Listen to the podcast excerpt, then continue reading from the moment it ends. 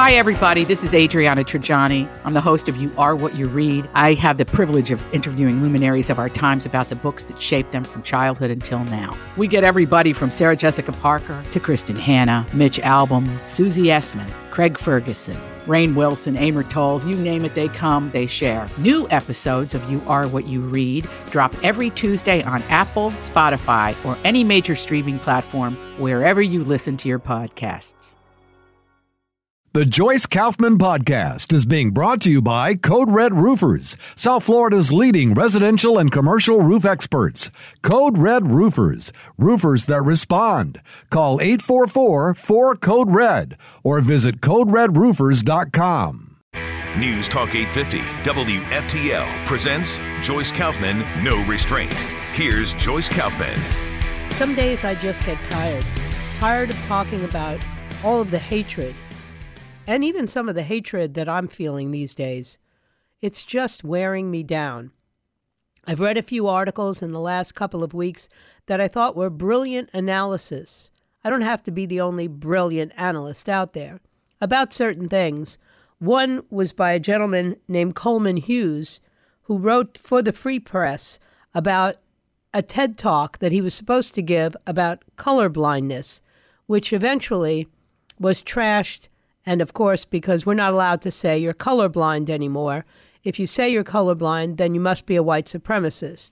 And he's not a white supremacist, he's African American. But nonetheless, he wrote a great piece in the Free Press.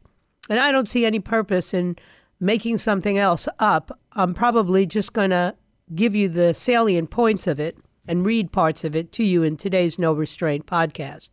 There was also a piece in this morning's New York Post, which was by a gentleman named Steven Hayward, who wrote about the real problem for us when it comes to anti Semitism, particularly in Western nations, is the fact that we really need to decolonize our college campuses. That's even the title of his article. He says reaction to Hamas massacre shows it's time to decolonize the campus. So let me share with you what these two gentlemen have written because I couldn't have said it any better myself. And I've already expressed all my emotions about this subject. And I'm tired. I'm tired of hearing Dave Chappelle telling people that he believes that Israel's committing war crimes and just a passing reference to the brutality of the Hamas monsters. I'm really tired of people who want to stand up for Israel or stand up for Jews being called all kinds of names as if they were actually in the wrong when they're not. And of course, I'm sick of our president, Joe Biden, who tried to analyze and analogize the Ukrainian war and what's going on in Israel right now, the war in Gaza. There's nothing similar about them.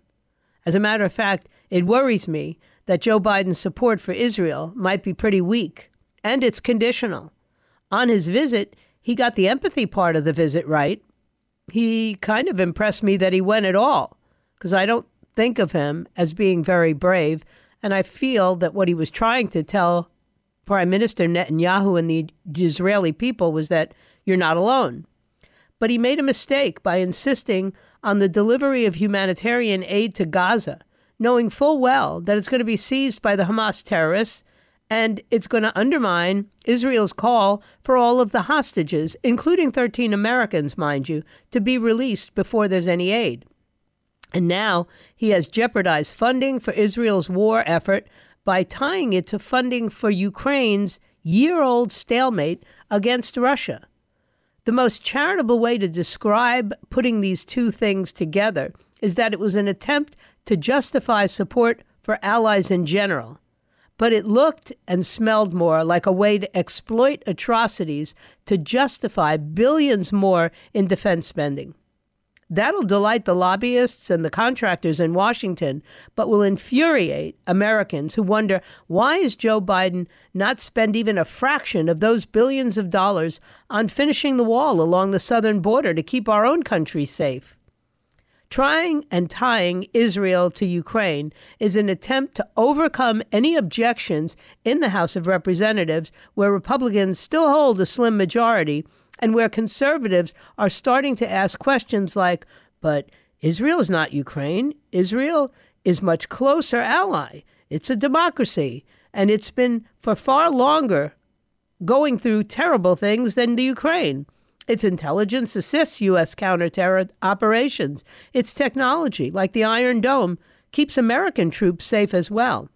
Israel has taken bullets, or rather Scud missiles, for the United States, allowing Iraq to attack it during the Gulf War without retaliating because the U.S. needed to keep Arab allies in its wartime coalition.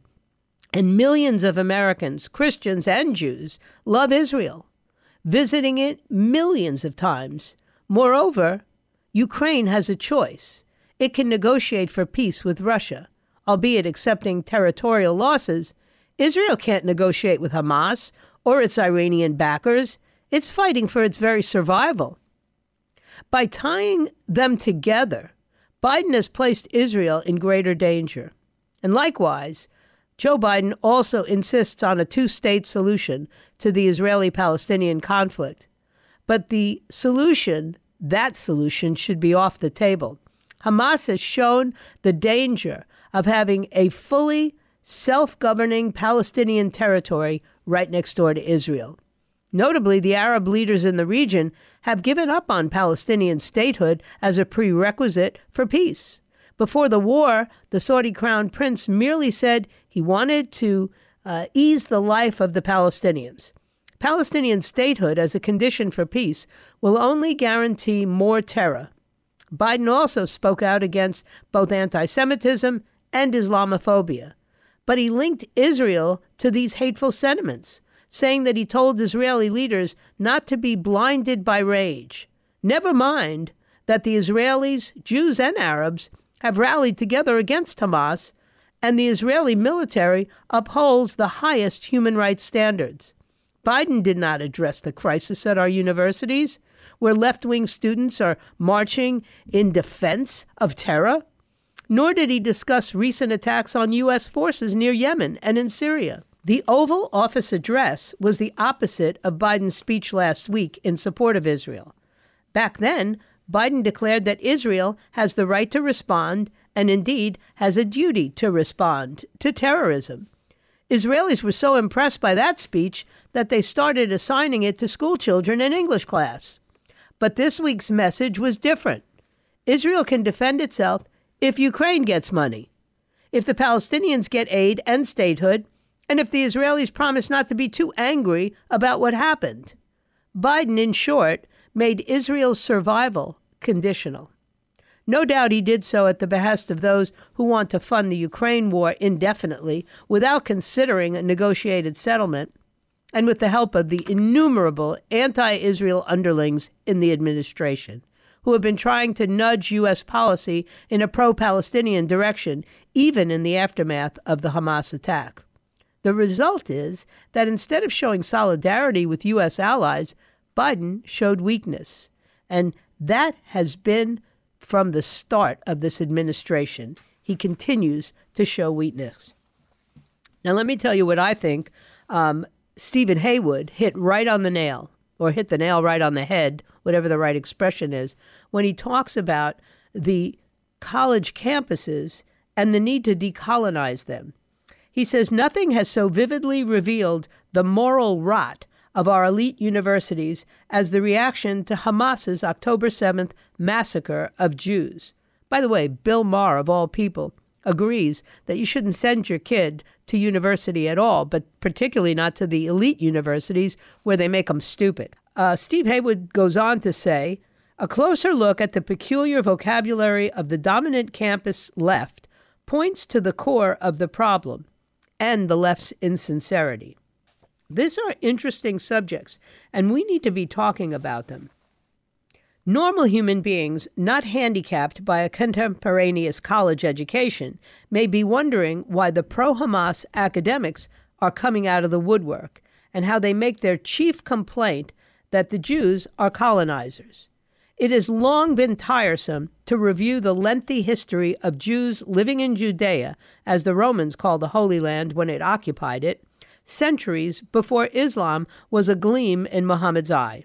Not to mention the 20th century international mandate to restore a Jewish homeland after centuries of occupation by the Ottoman Empire and other previous colonizers, or Israel's complete withdrawal from Gaza more than 15 years ago, after which Gaza decided self government meant empowering Hamas.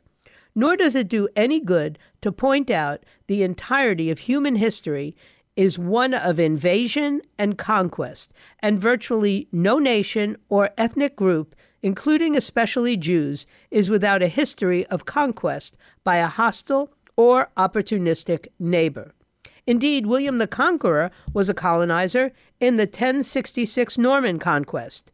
None of the history or legal claims about the Middle East matters to the braying mob of campus anti Semites because the colonizer charge isn't about occupation or colonialism or a dispute about dividing up the historic land of Israel at all. Colonialism, or its parent category, imperialism, is the all purpose charge that Lenin developed a century ago to explain the failure of Marxist historical predictions and supply a new rationale for whipping up radical enthusiasm for revolution. All these crazy alien stories can't be true, can they? Hey, it's Stephen Diener, host of the Unidentified Alien Podcast. And whether you're new to the conversation or have been looking into it for years, you need to check out the fastest growing alien show out there, the Unidentified Alien Podcast, or UAP for short. There's a crazy amount of alien encounter stories out there from all over the world. And the beauty of it is that I bring them all to you and let you decide what you believe. Download and subscribe to UAP on any of the major podcasting platforms. And you can also find it on UAPpodcast.com. In practice, it is a means of delegitimizing capitalism and sanctifying resentment of successful groups like Jews, Asians, and whites generally. Hence the related term, ubiquitous on campus, white supremacy. Despite centuries of persecution and repeated pogroms like the one on October 7th, Jews persist as a supremely successful ethnic group.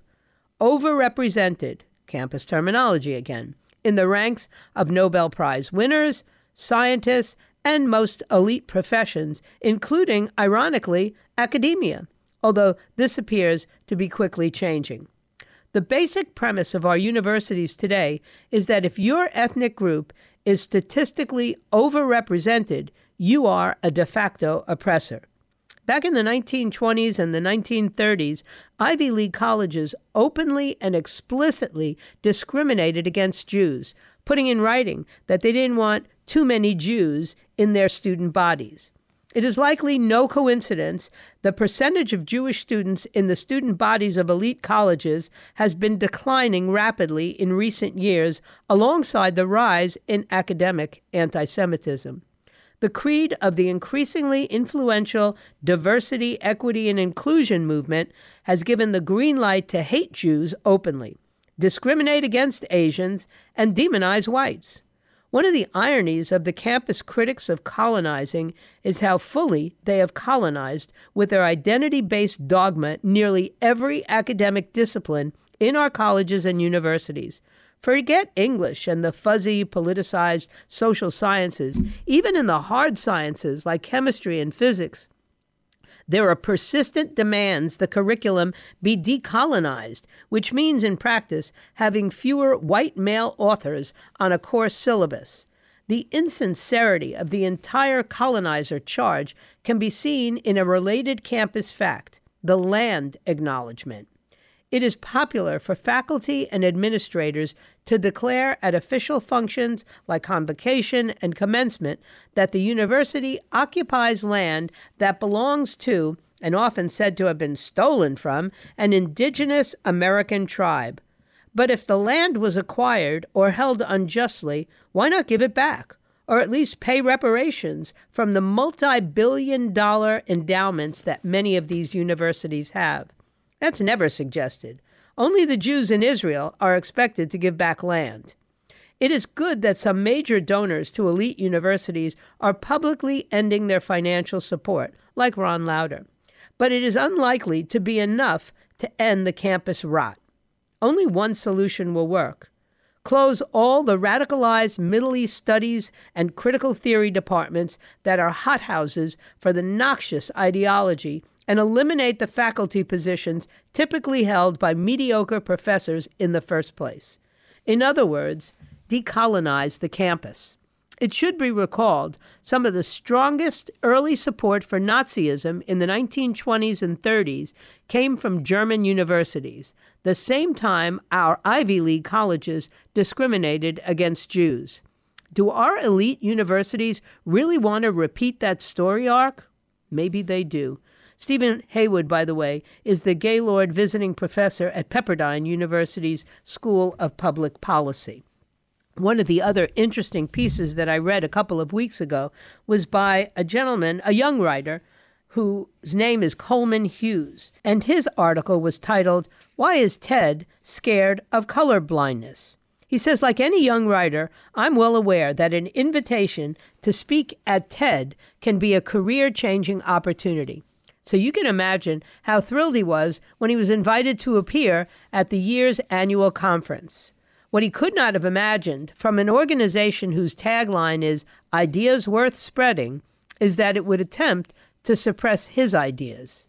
As an independent podcaster and author, I content myself among the lucky few who can make a living doing what they truly love to do.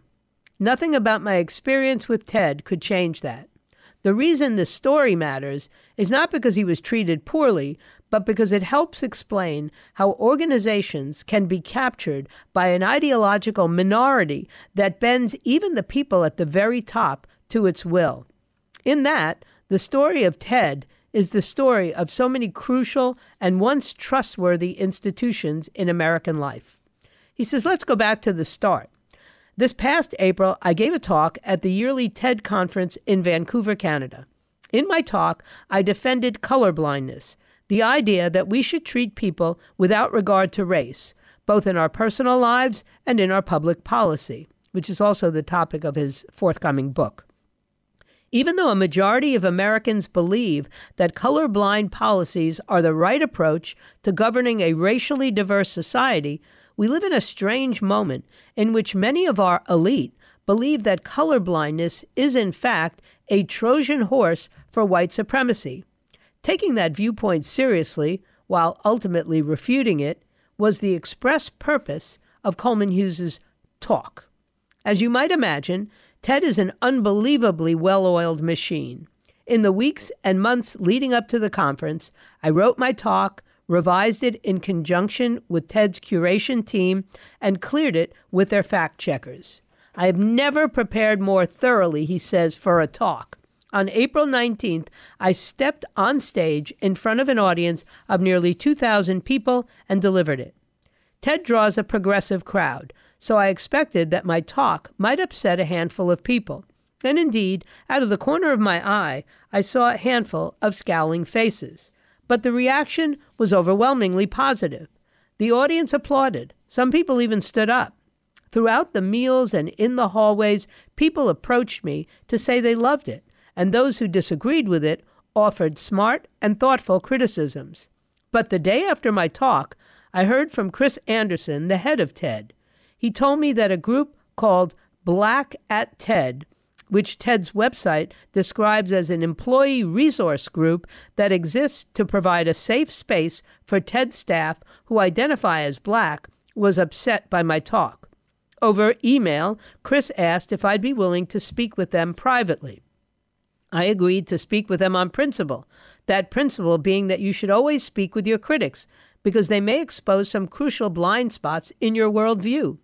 No sooner did I agree to speak with them than Chris told me that Black at TED actually was not willing to speak to me. I never learned why.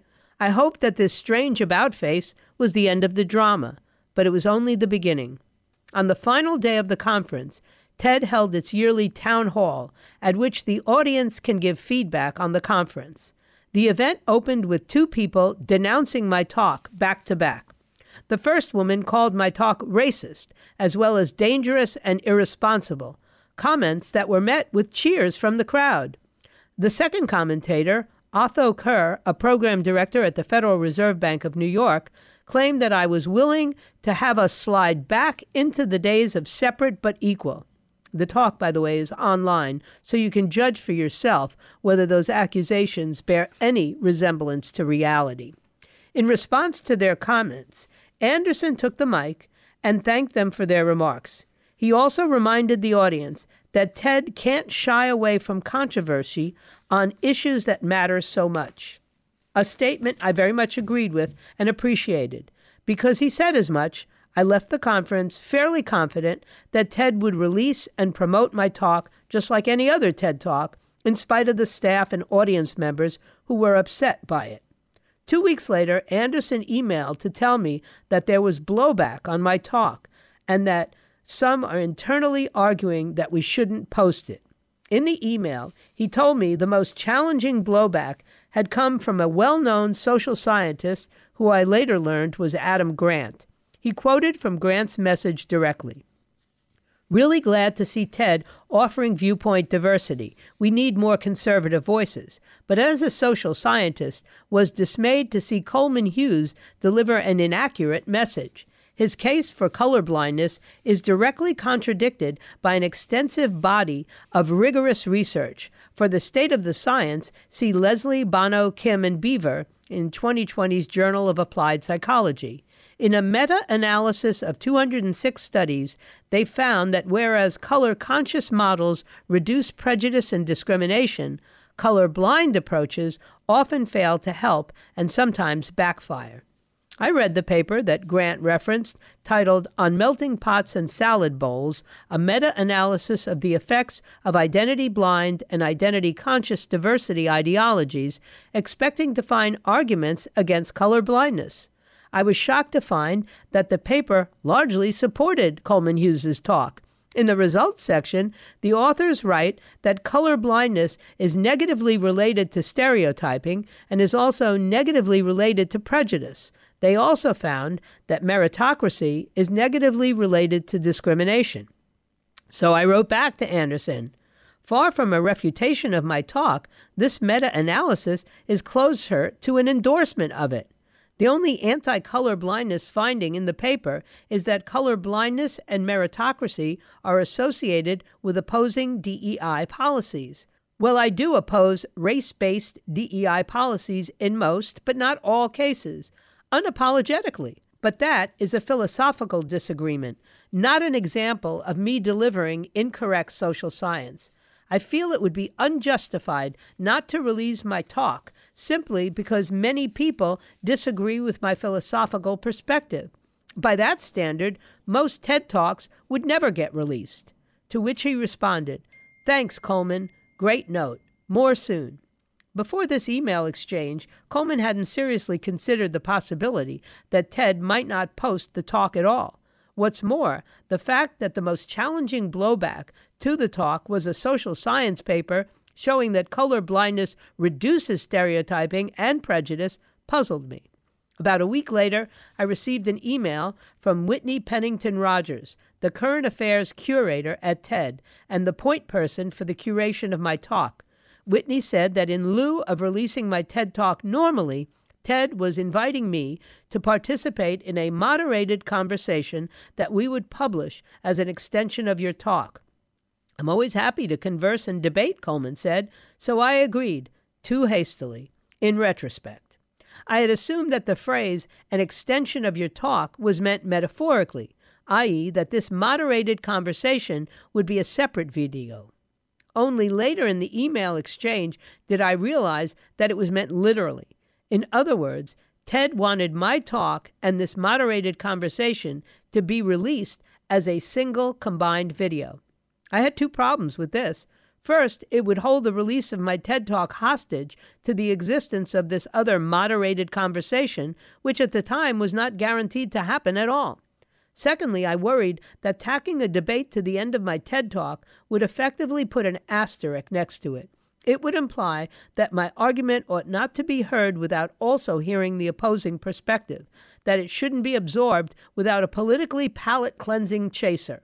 Given that my talk had passed the initial fact checking, the curation team, and had been cleared by Anderson and Rogers themselves, I saw no reason why it wouldn't be released and promoted as any other TED Talk would be.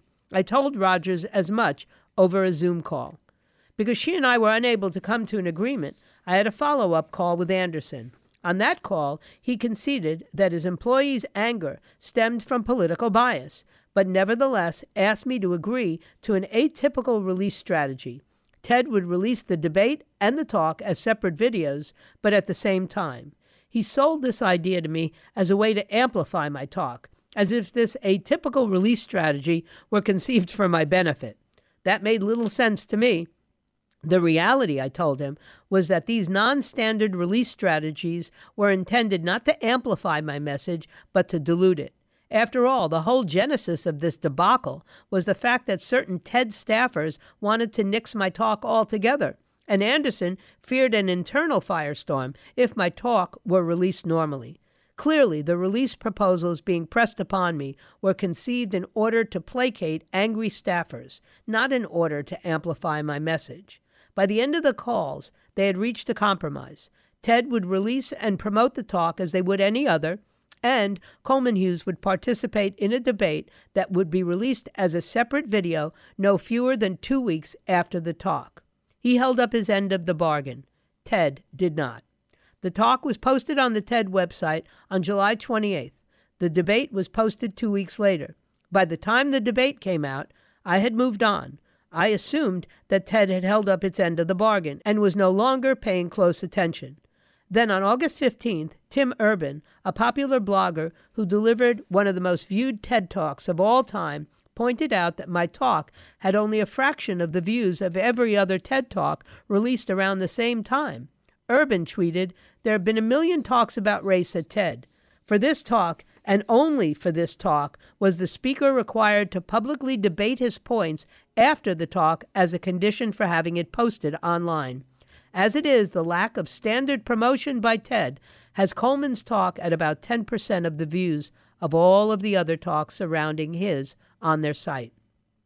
Two days later, he checked to see if Tim was onto something, and as of August 17th, the two talks released just before mine had 569,000 views and 787,000 views, retrospectively, on Ted's website. The two talks released immediately after mine, videos that had less time to circulate than mine, had over 400,000 views respectively.